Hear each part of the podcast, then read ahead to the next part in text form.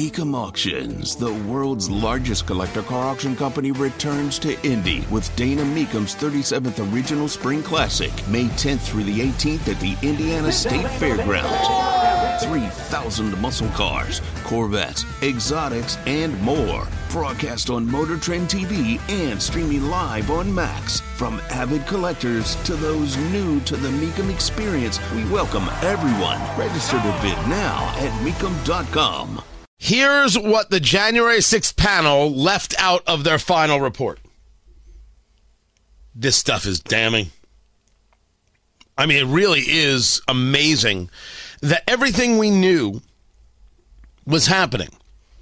The focus of the January 6th committee was not to ensure that we had an understanding of certain levels of failures, and those failures could include Donald Trump. But that wasn't the purpose. The purpose was political attack, which is why Adam Kinzinger and Liz Cheney deserve no respect. They don't deserve it. They shouldn't get it. They did this to themselves.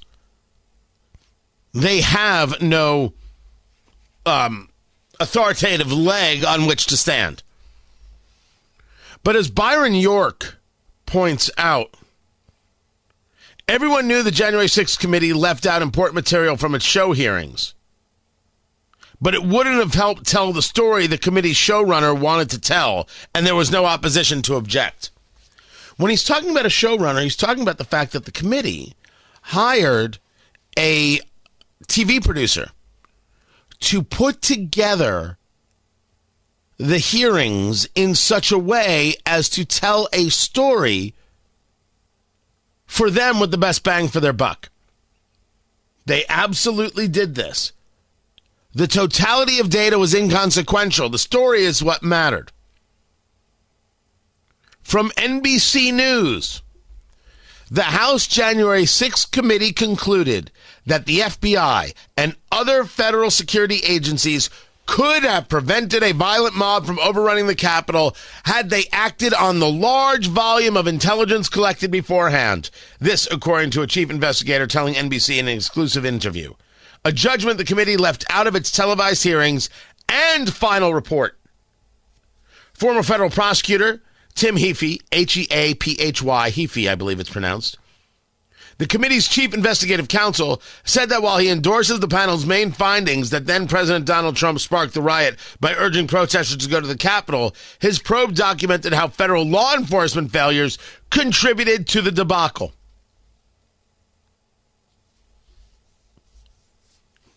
What is it that we didn't know?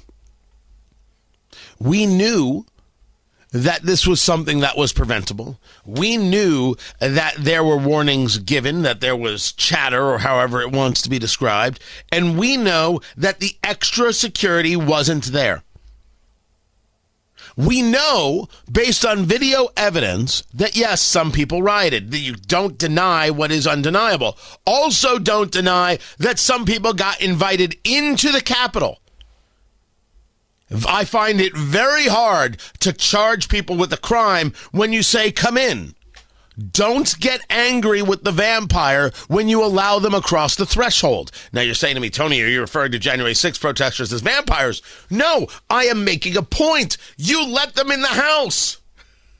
Why are you now mad at them? You let them in.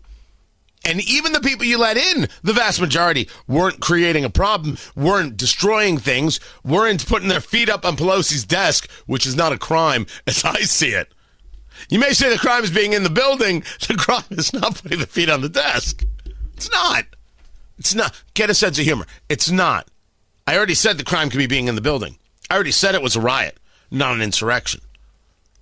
But if you are a police officer and you say it's okay to come in, why would they assume anything else? These things get completely pushed to the side and they scream Trump, Trump, Trump. So al- allow me uh, to be on the record as as I have been on January 6th and things I wanted Trump to do differently and things I think Trump handled wrong and things that Trump should apologize for like leaving Mike Pence there. You you can disagree with me all you want Not interested. I don't care if you call Pence a traitor, which, by the way, makes people sound crazy in my view. The country comes first. You don't allow the vice president to be in that danger. That's my take. It was my take then, it's my take now. We know what was going on ipso facto. That there were some people who definitely were dangerous. The vast majority of people actually were not dangerous. Pence should have been removed. I leave that to the side. There is, and we've known this, but I like it when things play out because it gives people uh, uh, you you look at things like oh okay so they do lie and the, the more and more we find the lies we see the lies the less and less leeway we give these terrible people if you're someone who tells me january 6th was akin to september 11th i won't work with you. Now i should caveat that. I'm going to do my best not to work with you. I'm not going to hire your company. I'm I'm not going to look for your counsel.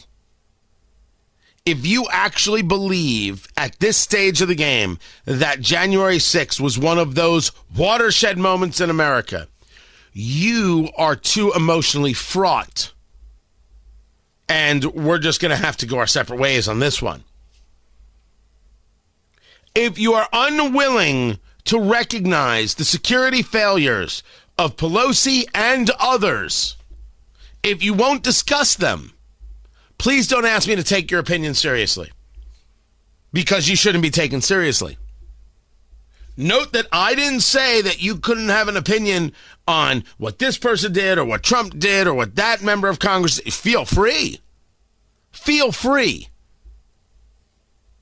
But if you won't note what Pelosi didn't do and others didn't do, nah, nah, you're, you're not a serious person. You're not a serious person. As a matter of fact, if January 6th is the first thing you go to when when you, when you're in some kind of disagreement, if you still refer to those people as insurrectionists, not Ray Epps, everybody else, because Ray Epps, well, uh, very possibly, well, very possibly, yes. If that's what you do, nah. You, you, you got to draw your lines, guys. You got to draw your lines. It's it's it's one thing to say it was wrong. It's another thing not to notice the totality. And one of the things that has to be noticed is that the January 6th committee was a fraud from beginning to end. Liz Cheney and Adam Kinzinger gladly participated in this fraud. They were gladly useful idiots. And the entirety of the conversation doesn't actually do anything for us. It was meant to be divisive, not to actually get to answers and make things better.